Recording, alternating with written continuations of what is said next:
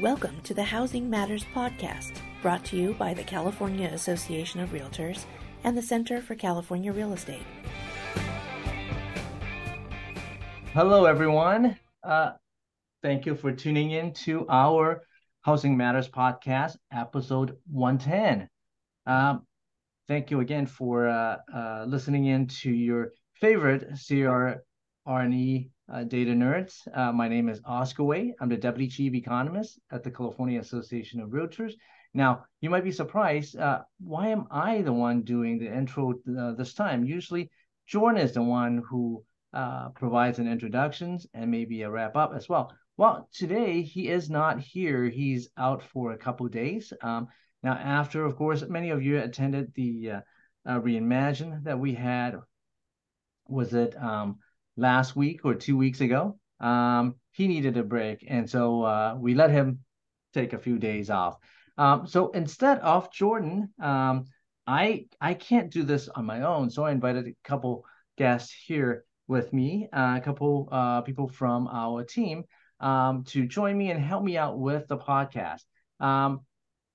Jordan is a big guy, so he, of course, we need two people to fill in his shoes. So I invited Mike Falk, our public policy economist. Mike, thank you for joining us today. Thank you so much for having me. And we have Guillermo, of course. Guillermo has been with CR for how many years now? 10 years now. And he works on the research and economics team, and he's our senior research analyst. Thank you, Guillermo, for joining us. Thank you, Oscar. It's an honor. I'm excited to be talking about, the economy and the housing market with you folks. I don't know that two of us is going to be enough to fill in Jordan's shoes, but we'll try. Let's try it. I know, we have a lot to talk about. We have, of course, just a couple of weeks ago, Jordan provided an econ forecast, the latest economic and market forecast. Some of you may have already attended and may have seen the videos. I think it is on demand right now. I don't know exactly how many people downloaded the forecast. We also have the PowerPoint presentation on the website. So we'll talk a little bit about that. Of course, we'll supplement that with our latest monthly sales data. We don't have the September's numbers yet. We will have those ready in, 2 weeks or 10 days, Gamal? Yeah, in about 2 weeks, yeah. Okay. And then, of course, we want to talk about some of the latest things that happened. Some of the things that happened include the Federal Reserve FOMC meeting that affects the interest rates. I know interest rates have gone up quite a bit. We'll talk a little bit about that. And Mike, we'll tap into your area and talk about some of the political stuff that happens that could affect the economy, like the government shutdown and its impact. We'll tap into your expertise and ask you a few questions on that. And sure. Then, of course, we will then wrap it up with some information about consumers, how consumers are feeling right now. Are we expecting a recession later on in this year or next year? So we have a lot of things to talk about. But let's start off with the latest forecast. Have you guys seen the forecast? I did. I actually got even a chance to drop by Jordan's presentation for a few minutes, and it was, it was a great delivery. Unfortunately, some of the news are necessarily not the greatest, but it could be worse.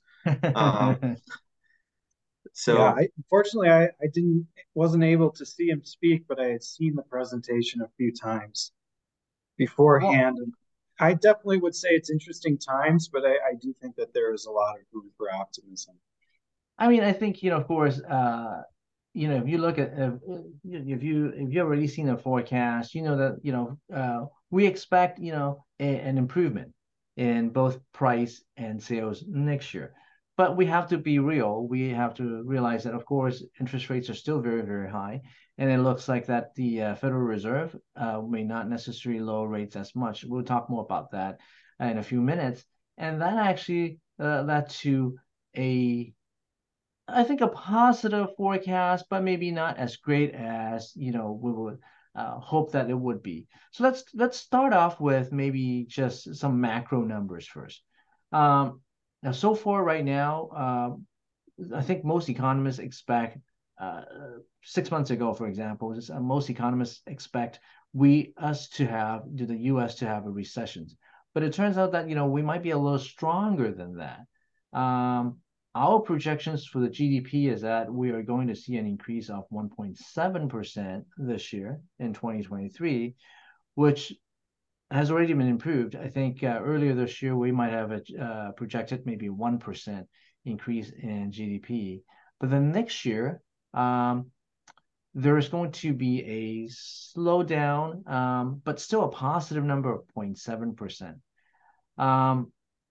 Even today, some of you in the audience may have noticed that, you know, there was a release that came out just now from UCLA. Now today, meaning, you know, the early October, it's October 4th, UCLA released some numbers that shows maybe somewhat similar, maybe they're actually even more positive about 2023 than we are. But, you know, that moderation of GDP, I think it's somewhat realistic because, of course, it is stronger than what we expected. But, you know, a lot of people who believe that it is going to be a recession now might have changed their perspective a little bit. What about the inflation picture? What do you guys think about the inflation picture?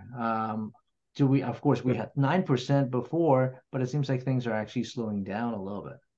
Yeah, I mean, inflation's been cooling off now for the last couple of months, with the consumer price index at 3.9% in 2023.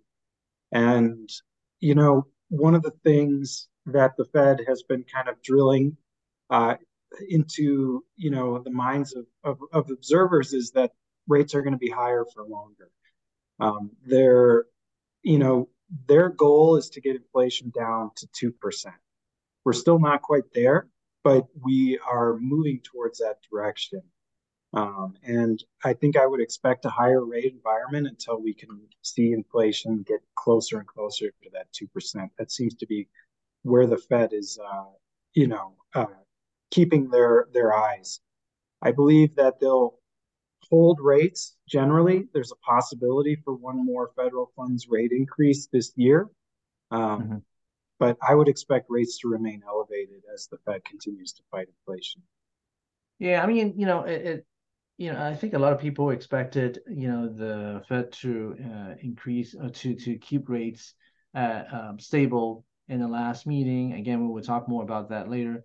Obviously, they kept it, you know, stable, but there's still a good chance that they may actually raise rate, you know, and in the next couple other meetings. That, of course, had a lot to do with, you know, the interest rates movement and things like that. Obviously, would have an effect on the interest rate for the rest of the year and for 2024. Now, Gamal, we also made some predictions about what the rates are going to be like and how it's going to affect, you know, sales and price in 2023 and 2024, right? We did, but before I get there, I was just going to piggyback on what Mike mentioned about inflation, and I was just going to say that, while inflation has actually been making good improvement, you know, directionally, it's still pretty much out there, and it still continued to weigh in on consumers and their spending, especially now going into fourth quarter. You know, we have seen the price of oil and price of gas been increasing in the last week or two. And so, you know, especially as we move into like the holiday season, when it's typically a good in terms of spending, you know, it's going to weigh in on that as well. And then lastly, I was also going to say the latest PCE report that also included wage growth. It is showing that it is slowing, which is encouraging for the Fed. But yeah, the battle is basically far from over. you know, and as Mike mentioned, and we were able to observe that also in the dot plot of their latest meeting, you know, by next year, they were expecting to perhaps decrease rates by almost 100 basis points. And at their latest one, sorry, that was back in June. And at the latest one, it was actually now showing down only 50 basis points. So yeah, we can definitely expect interest rates to still remain high for a little bit longer, which will continue to have an impact on mortgage rates. But yeah, I think the refrain is higher for longer. And I feel like the market is internalizing that finally. Yeah, the market is going to interpret, you know, interest rates, continue to interpret interest rates in the Fed's movement or the Fed's comment. So it's going to be ongoing, and we just have to keep an eye on that, you know, on a regular basis. It could actually change, you know, every couple of weeks or so. But as of now, you know, it looks like, of course, they are going to keep rates for a little longer, a little higher, and that's the reason why we also adjusted our mortgage rates. Our 30-year fixed rate actually has been adjusted for the average for the year to 6.7% for 2023. And we expect that number actually to dip. Now, here's the thing. It is going to dip, but the question is how long it is going to stay at a high level before dipping. And Guillermo, you were right, you know, that the original expectation was, you know, in 2024, things are actually going to dip, or based on, I should say, based on the expectation or the dot plot from the Federal Reserve officers, they were expecting, you know, a few months ago that they're going to adjust it by 100 basis points, but they changed their mind already because of inflation remaining at a high level. Now, if you look at the headline number for inflation, it's actually not, it actually seems like, you know, things are actually coming down. But, you know, the bounce back in oil prices and the food prices actually, you know, provided some doubt as to whether things actually will slow down further. And it may actually be a very slow slowdown in inflation. And obviously that affects sales. And that's why we also adjusted sales, you know, for 2023 and 2024 as well, and price as well.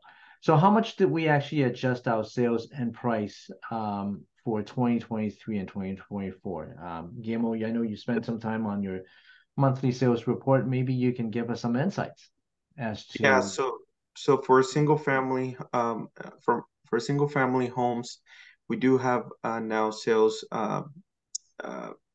coming down 22.2% actually for the year 2023, but we do feel a little more optimistic about 2024, and we have them actually up by almost about the same, about 22.9%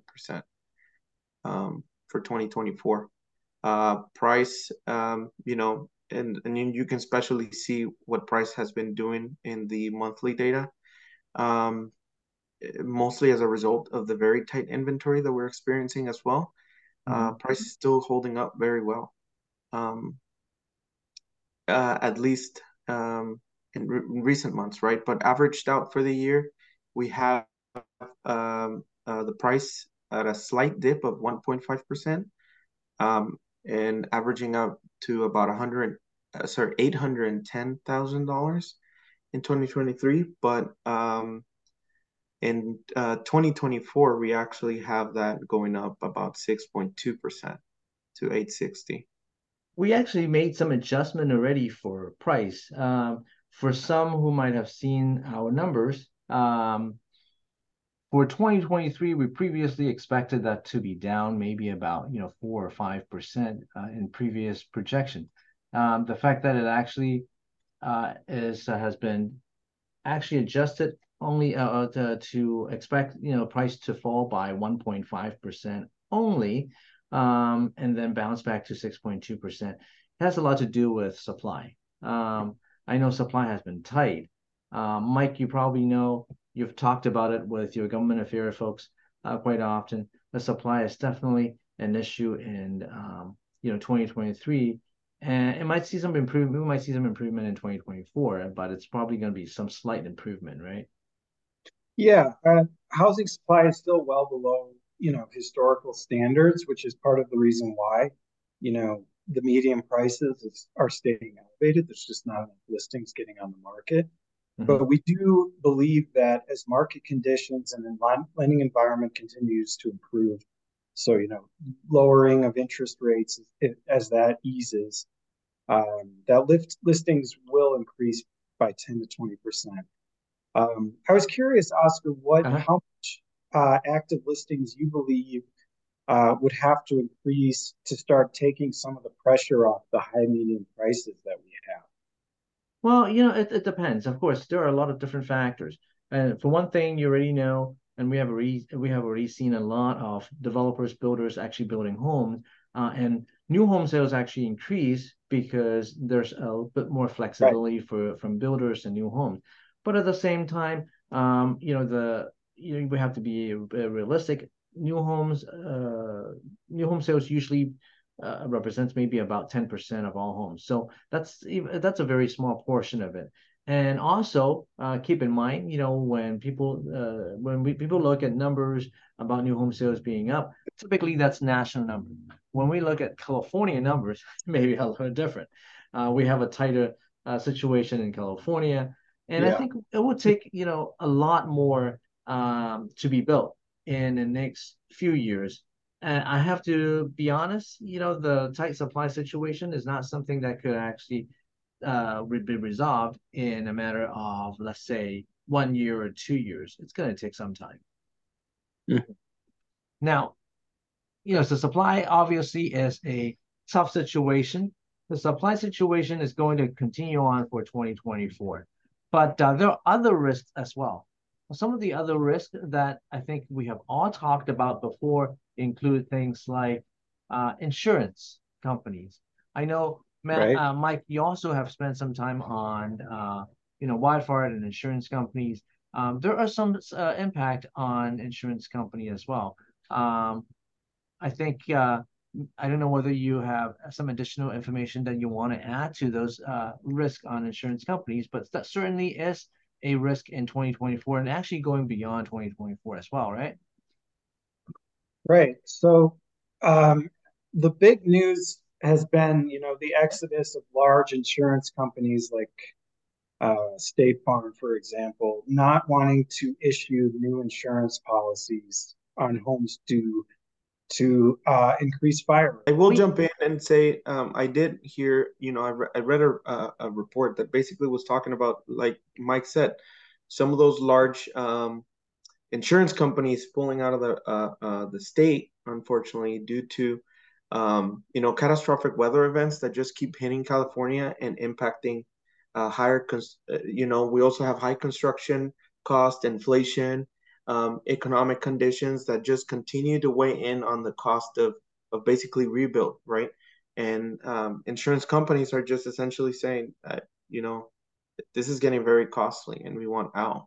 But that unfortunately is going to end up weighing in on consumer behavior because...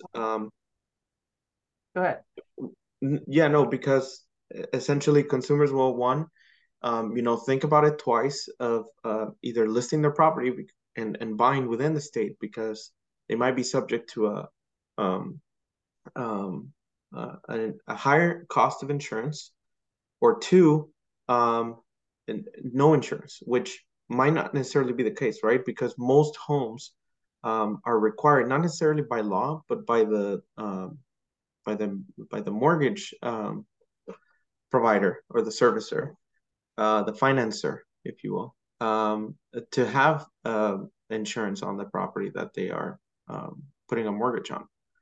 So, right. Of course, we don't necessarily know, you know, what the exact impact is going to be in 2024 or beyond on, you know, how it would affect the market. But insurance company withdrawing from California definitely would have an impact because, as you mentioned, as Mike and Gamal mentioned, you know, there will be some additional costs. Even a few $100, you know, on insurance would actually lead to, let's say, if it's $300 or $400 cost of insurance per month, will probably lead to a higher cost like $4,000 or $5,000 a year for buyers.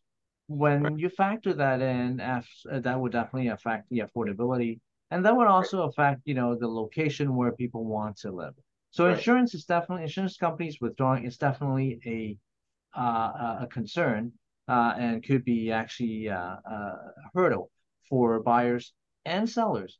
Now, there are other risks as well. For example, commercial real estate. Oscar, could I just jump in real quick? Sure. About the fire insurance, one of the things that you have to keep in mind is that California has Proposition 103. And Proposition 103 requires insurance companies to get permission from the California Department of Insurance before they can raise their rates. And what that's led to is that California, compared to the rest of the country, has relatively lower home insurance prices.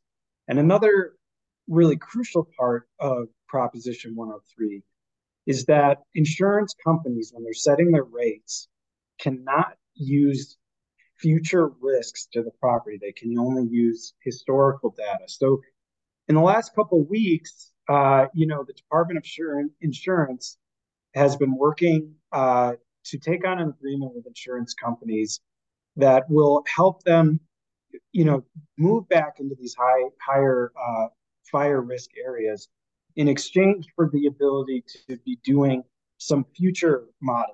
So what those areas might look like in the future. And that might also increase rates in high risk fire areas. But it might also bring, you know, these larger insurance providers back so that folks don't have to go under the FAIR Plan or other providers.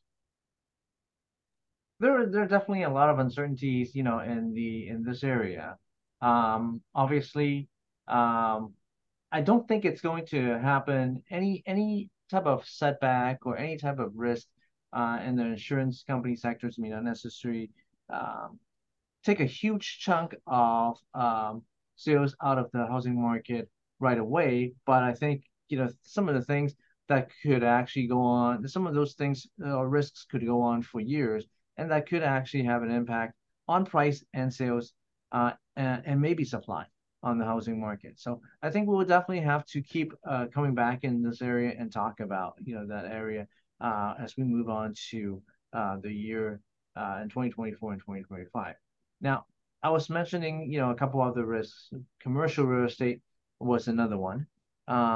Obviously, our focus is mainly on residential, but the commercial real estate loans that could be maturing in this year and 2024 could result in maybe some concerns about some of the banks not having enough funding because, you know, as you know, commercial real estate mortgages, they also mature, and they actually mature at their duration is not 30 years, just like a residential. Their duration, loan duration, is about, you know, 5-10 years or so. So someone who lock in at a rate of, let's say, 5% or, 6% or whatever it is previously, they might actually have to refinance them at a much higher rate now, and that could cause some banks to actually, if they cannot actually, if the owner of the loan or the mortgages cannot actually refinance at a higher loan, they might have to default. That could affect banks, and that could create some economic risk. Right now, I don't think it creates a whole lot of risk for 2023, obviously, but for 2024, we may actually see some of those commercial real estates failing.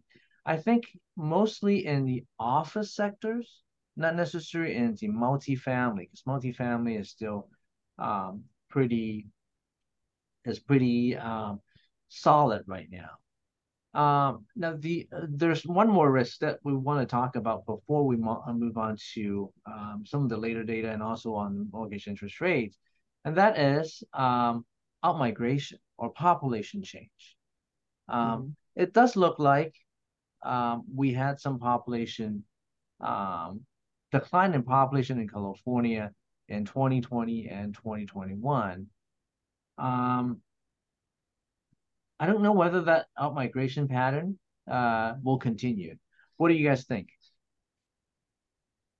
I mean, I'm also not sure if it will continue, but perhaps if we attribute it to affordability, right? Affordability over the last 2 years has definitely been crunched.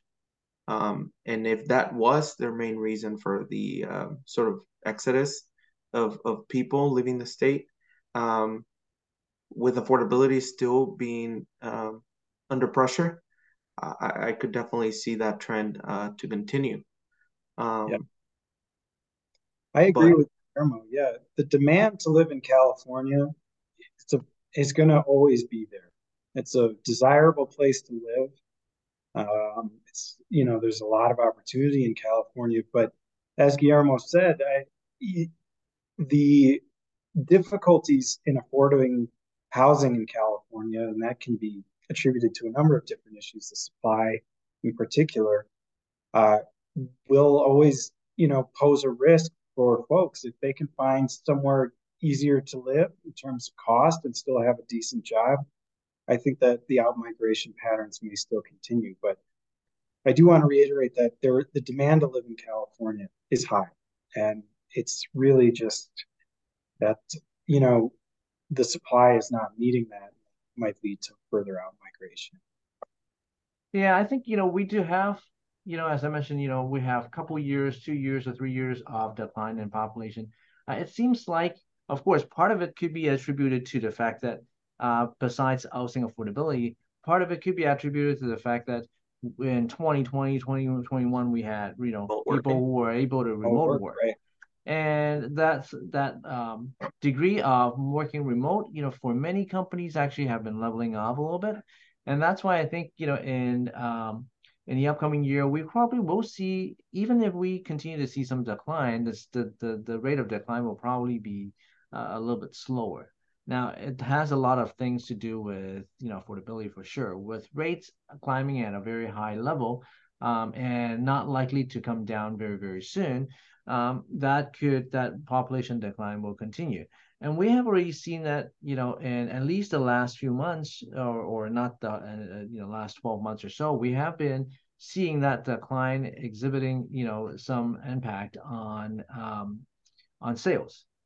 Now, the latest number that we have is August numbers, and we will be releasing our September's number, but the August sales clearly showed that there's some factors on not necessarily having as much, I wouldn't necessarily say demand, but not having necessarily have enough sales, partly because of partly because of cost of borrowing being high, so because of affordability. The other part of it also is due to the supply side. So maybe Guillermo, you can maybe you know, give us a few words on, you know, how the latest market housing market report looks like, and that may explain a little bit about, you know, or that may actually give us some reflection of, you know, maybe that the population decline might have an effect, or housing affordability might have an effect on the housing market. Yeah, no, I mean, as you mentioned, the cost of borrowing has definitely been very high, right? That is obviously a calculation based on the actual cost of the loan, which is your mortgage interest rate, but also the amount of the loan, right? Which is your price. And like I said, home prices. We actually, in terms of prices, it rose year over year for the second straight month in August, and to 800, close to 60,859. You know, and that's almost double what the national median is or so. It's crazy to think about that. I was actually looking at the historical data the other day based on a member request, and, you know, back in the 1970s, something like that, it was, I think it was in the early 80s when the median price statewide was barely reaching 100,000. Right. And now it's crazy to think that it's over 850. Yeah, California was always a little higher than the rest of the nation, but it was never as extreme as it is now. It was still closer to what wages were. It was still easier to live here, but it's gotten more difficult now. Yeah. And I think a lot has to do with that, you know, desirability to live here that you were mentioning, Mike, earlier. But unfortunately, that like I said, that cost of borrowing and the cost of ownership has definitely is impacting the ability to have more transaction activity and sales in the market. And so it actually dipped for the third time, third month in a row in August, lowest level in 7 months. So sales activity is just definitely being, what's the word, hampered, unfortunately, by this crazy rate environment that we are experiencing right now. Go ahead. Yeah, no, and I will also say that the most recent weekly data, which we do publish on our website, feel free to take a look. It does show as well that it is in line with our anticipation of having possibly another dip of sales in September. I don't have the official figures, but the weekly data is also showing that, as we expected, you know, September is possibly going to be another slow month in the market in terms of sales. And I think it's reflected, you know, the sales trend. We kind of have an expectation that it's going to go down in September as well, based on a pending sales number being down about 25%. But I think, you know, prices definitely have an impact on affordability. But at the same time, you know, with median prices actually jumping or showing some positive year-over-year gain, it does show, you know, the other side of the market, which is because supply actually has been very, very tight. It continued to keep prices from falling.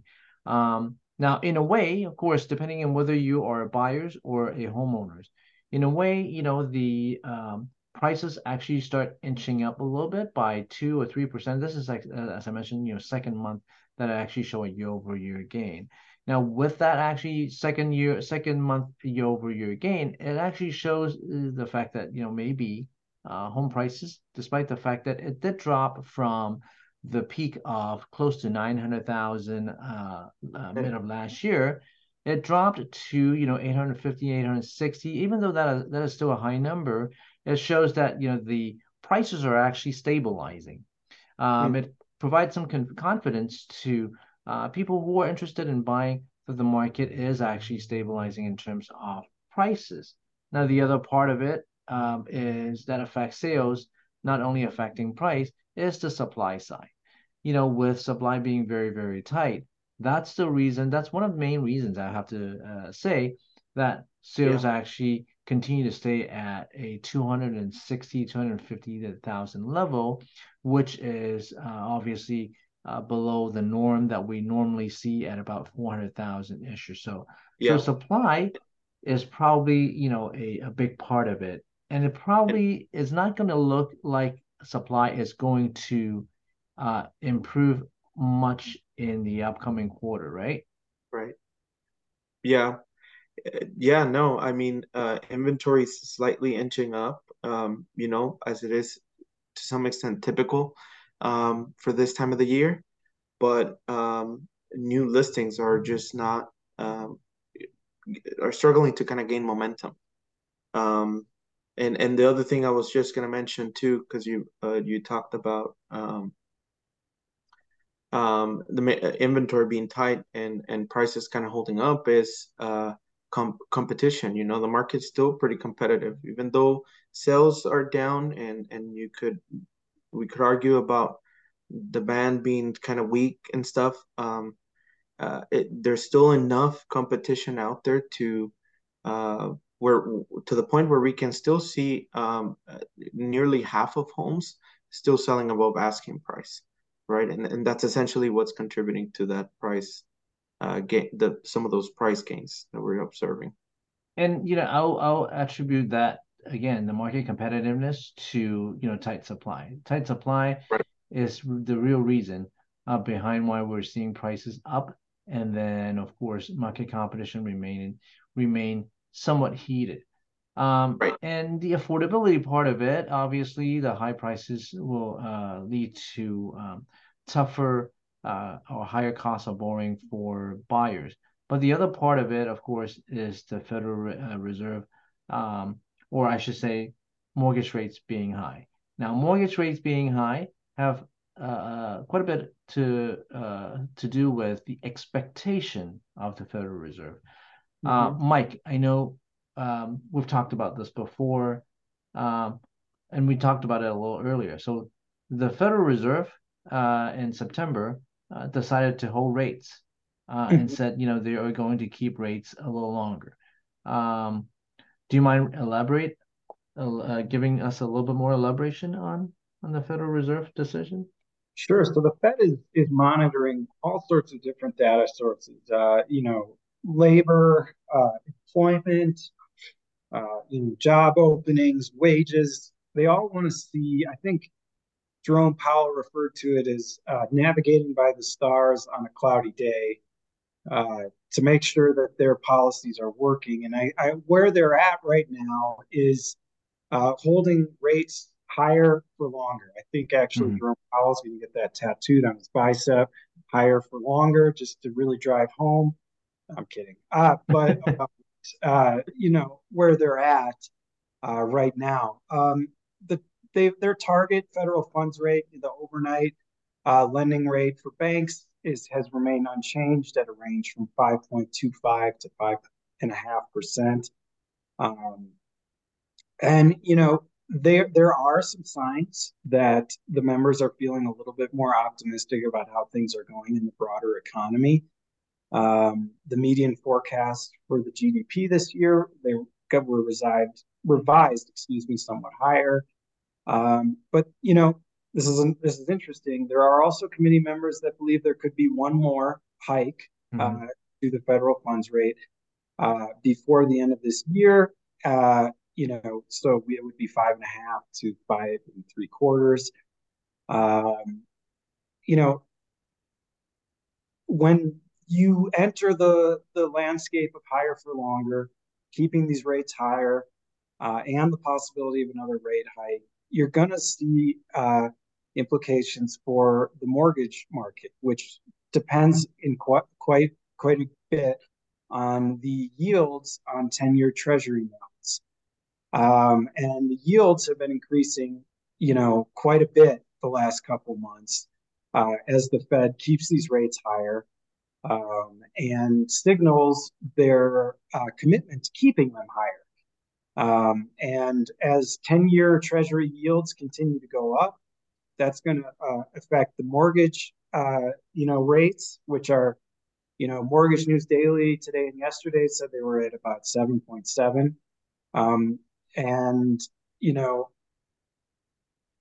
The other thing to keep an eye on this week is we have a jobs report at the end of this week. And a lot of the jobs reports have been showing surprising amounts of resiliency. And if this one, coming on Friday is also pretty strong, you can expect to hear the refrain of higher for longer again. I mean, the Fed wants to make sure that the economy does not remain overheated. They want to slow things down. They don't want to break it, but they want to slow it down so that, the CPI and inflation can begin to go down and get close to that 2% mark that they're interested in. And that getting down there, it's going to be a stubborn process, which is why, they're signaling that they're going to be keeping rates higher for the foreseeable future. And the market's beginning to respond to that. And you see that with these higher yields on the 10-year Treasury. It has been climbing, mortgage rates, bond yields, of course, showing, what the kind of reflect what the Federal Reserve, Fed Chairman Powell mentioned about, the keeping rates higher for a little longer. But that's only part of it, obviously. Guillermo mentioned earlier about, the dot plot shows that there's clearly a difference that the Fed Reserve committee members believe that year-end number of 2024 will only be adjusted 50 basis point instead of, 100 basis point. All of those, of course, combined and, contributed to rates climbing at a higher level than before. I think the couple reports that were released earlier in the last couple of days, the PCE core price index, actually it shows that things are actually slowing down. And right when that report came out, we actually saw a dip, but of course we also have a report on job opening being a little bit stronger. There will be, another report or so coming out before the next meeting or so, maybe even two reports that will come out in the next meeting or so before November, that may show, something a little different. But all in all, I think, the inflation numbers with gas prices being a little high. Now, gas prices could see a relief, in maybe the next couple of weeks or so, because I think the winter blend, usually the price of the winter blend of gasoline, they're typically a little bit lower in terms of price compared to the summer blend. And that usually get released or switched over, I think, at the beginning of November. But I believe it was approved to actually have that winter blend come out a little sooner, maybe in the next couple of weeks or so, maybe in the next week or so. So that will help, some Californians, I think, and that will help maybe the headline numbers a little bit. Because right now, what gasoline is the regular gasoline price average is somewhere around $6.50-ish or so in California, right? And that's a little bit high compared to, the national number. But that relief could be just temporarily, or maybe at least for Californians only. We definitely need other prices to come down as well. Now there are other things that we need to be concerned about in addition to interest rates, right? Interest rates being high, obviously. I hope that, it will come down and as we move into November-ish or so, as inflation starts taming down a little bit. But there's also the concern, the recent concern, at least, last week we were, a few people were a bit more concerned. That's about the government shutdown. The government was going to shut down if a temporary bill were not to pass. But at the 11th hour, we got that passed. So I know I'm going to tap into Mike again. I'm going to ask Guillermo later on for additional comment, but I'm going to tap into Mike again on the deal with the government shutdown. What is the deal there? And do you think we will see a possible another shutdown in November, because the temporary bill that they passed will only buy us 6 weeks or so, right? So what's the deal there? Well, so like you said, things were looking pretty grim for keeping the government open until Congress was able to pass the stopgap spending measure, keeping the government open until mid-November. I believe it was 45 days. However, that wasn't the end of the story, because in order to get that measure through, the former Speaker of the House, Kevin McCarthy, reached across the aisle and got, support from some Democrats in order to get that passed. And there are some elements within his party that do not want to see him making those compromises, that want to see deep spending cuts. And when he became Speaker in January, he included a provision that any member of the House of Representatives could put it to a vote to remove him. That was kind of the price to get in. And after this recent, spending measure, some of the members of his own party, the Republican Party, have activated that and held a vote whether to vacate the chair of the Speaker of the House. And yesterday, that happened. It happened. And Congressman McCarthy is no longer the Speaker of the House. So right now, we're looking at a situation where the House of Representatives does not have a Speaker of the House. And we have another, deadline coming up in November to fund the government. So I think that it's too early for me to be making any sort of odds predictions or anything like that. But there is a lot of uncertainty now coming out of Washington about whether or not they'll be able to find a new speaker before then, or if the speaker that they do find before them will be able to get it done. Uh-huh. But it's completely possible that we're going to be having deja vu all over again in November with, the possibility of a government shutdown. That's definitely, a concern. I know before they passed a temporary, bill, Goldman Sachs, for example, projected that the shutdown would reduce economic growth by about, 0.15% for each week that it lasted. Obviously, we still have a few weeks before we could possibly see another close call, I would call it. But, hopefully we can resolve those issues. But if we don't actually resolve those issues, if we actually have a government shutdown, I'm going to ask Guillermo this. What do you think would be, some of the economic implication for a government shutdown? A government shutdown can definitely lead to thousands of government employees, and contractors being furloughed, delayed getting paid. It could also impact the federal housing, mortgage, and some other programs of interest to the real estate industry. It can definitely have some repercussions to an already not so bright necessarily outlook in the housing market.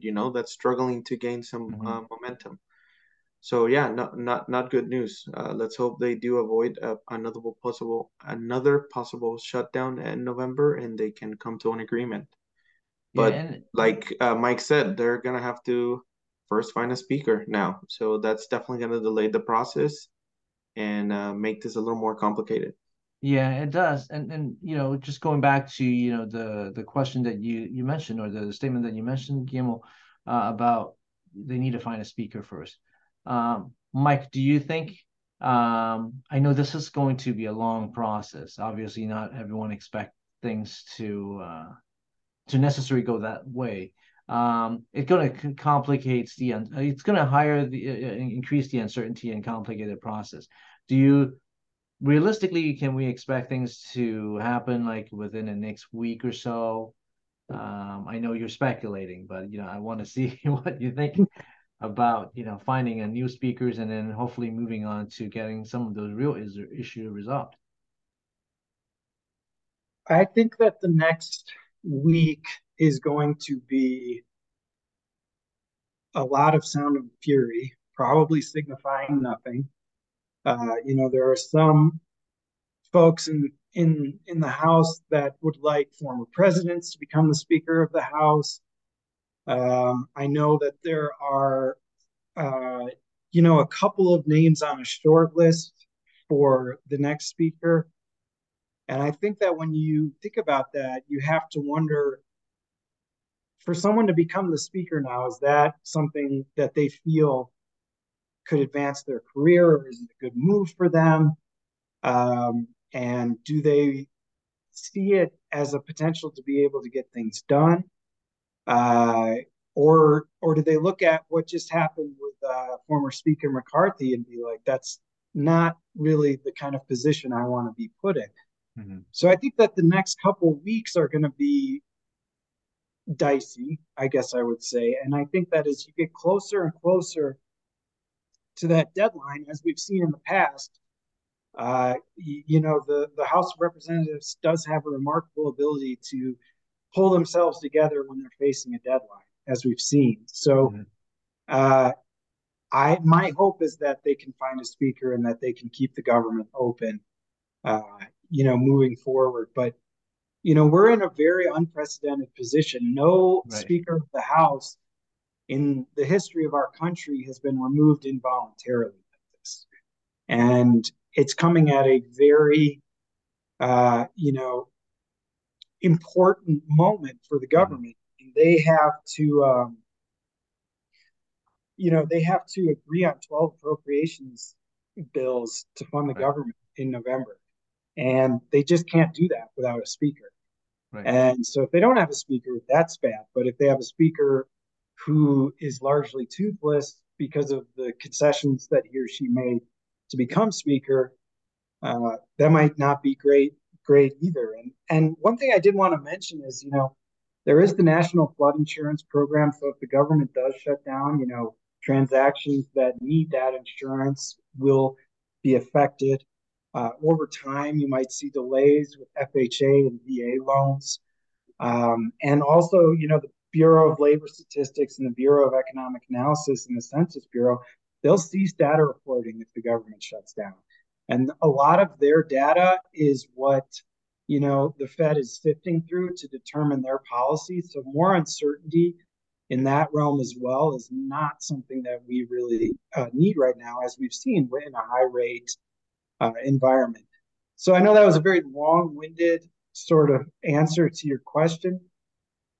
As people who know me will say, I'm a little bit of a pessimist.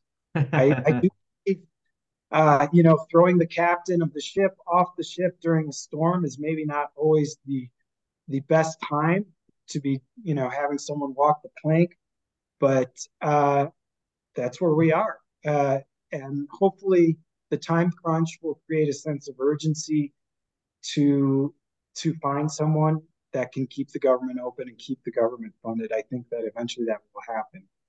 But for right now, for the next couple of weeks, I believe it's going to be a very uncertain moment in the House of Representatives. I think there are definitely a lot of uncertainties, and I think you're being realistic, not necessarily pessimistic.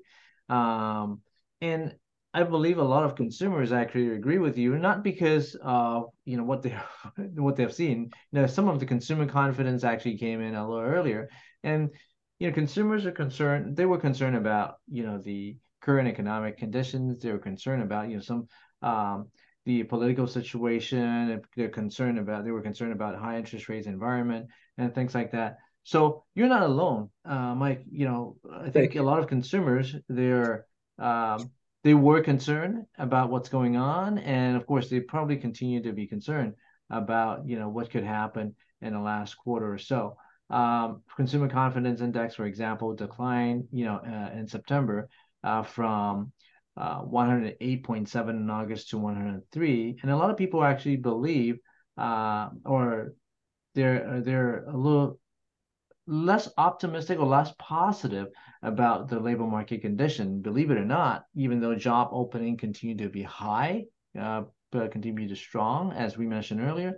But people who are working right now, they're a little bit more worried compared to, let's say, a month ago or 2 months ago, as people who believe that jobs are hard to find actually inched up a little bit from 13.2% to 13.6%. Now, that's still a very small number, but we can see that consumers definitely are bothered by, some of the ongoing things that we have mentioned. And I will be honest, in the upcoming quarter, in the next few months or so, in October, November, and December, before the end of the year, the consumer confidence may fluctuate depending on interest rates movement, depending on, whether we are going to see, some fluctuation, or it's actually the housing, the shutdown of the government. Obviously, that's not a good thing for many government employees, but it could also trigger some economic slowdown. It could trigger consumer spending less. One thing that we did not have a chance to actually talk about that may actually be one of the reasons why consumers are not as confident is the student loan debt. The resumption of the student loan debt that actually had been put off for the student loan repayment had been put off for 2 years? 3 years? I can't remember the exact timing. Since 2020. Yeah. So, and it's going to take a big chunk out of some of the loan borrowers or that they have to pay back. Some I've seen anecdotally, some might have to pay back like, you know, $400 or $800 a month. And that's a huge chunk of money. And where's that money coming from? Of course, from other consumer spending. So there, it's possible that we may actually see some slowdown in consumer spending, and hence, of course, economic slowdown as well in the third quarter, or maybe not so much third quarters because we have already passed that, maybe the fourth quarter and maybe going on to 2024. Anything else? Because we covered a lot of ground, in the last 45 minutes or so, maybe even more than that. Anything that you want to add, Guillermo and Mike? I would just say keep an eye on the student loan repayment and what effect that might have. I mean, I believe on average, those payments are between $200 and $300 a month. So some are higher, some are lower. And I mean, this is something that's affecting me personally. It does create an adjustment on how you decide to spend your money. And one of the reasons why, the Fed is going to be keeping rates higher for longer is that the economy has remained very resilient up to this point. And a large part of that resiliency has come from spending. Consumer spending has remained strong throughout this period, which has surprised a lot of economists. It surprised me. The resumption of student loan payments is going to make a dent into discretionary spending. So I think that's something to keep an eye on moving forward. Yeah, absolutely. That, and of course, possibly some of the wild cards that we may not even be able to anticipate right now. And we're only talking about domestically. We're not even talking about, at a global level. So there are definitely a lot of wild cards, a lot of uncertainties that we have to keep an eye on. And of course, we have our podcast every month or so. When we actually hear or see some of those issues, we'll definitely bring it to our audience. We'll definitely share with our listeners on a monthly basis. It's great having both of you on here. I think we covered everything, right? Yeah. Thank you. Great. Yeah. No, this was great. Thank you so much. Thank you for having us, Oscar. The last thing I was just going to say, you can then wrap it up. I was just going to say, Americans definitely have a lot of concerns to kind of worry about right now. But, over the last 3 years, they have definitely shown a lot of resilience. So, we'll get through this storm too. It's all good. That's very true. And it's, many economists, as we mentioned earlier, previously predicted that it's going to be that we're going to go into recessions. And it does look like that. There's a better chance of soft landing than before. So, hey, maybe we'll actually get through, in 2024, not actually hitting. I still personally believe that we will actually see a recession, but a mild one, but definitely a bit better than, what we predicted 6 months ago. So we'll continue to report to our audience and listeners in our upcoming in the later podcast or so. Thanks for tuning in, and thank you, everyone. Thank you, Gamal and Mike, for joining us, and thank you, everyone, for tuning in. And we will get back to you again in about a few weeks or so. And next time, Jordan will be joining us again. Thank you, everyone, for tuning in. Have a great weekend, or have a great week. Oscar. Bye.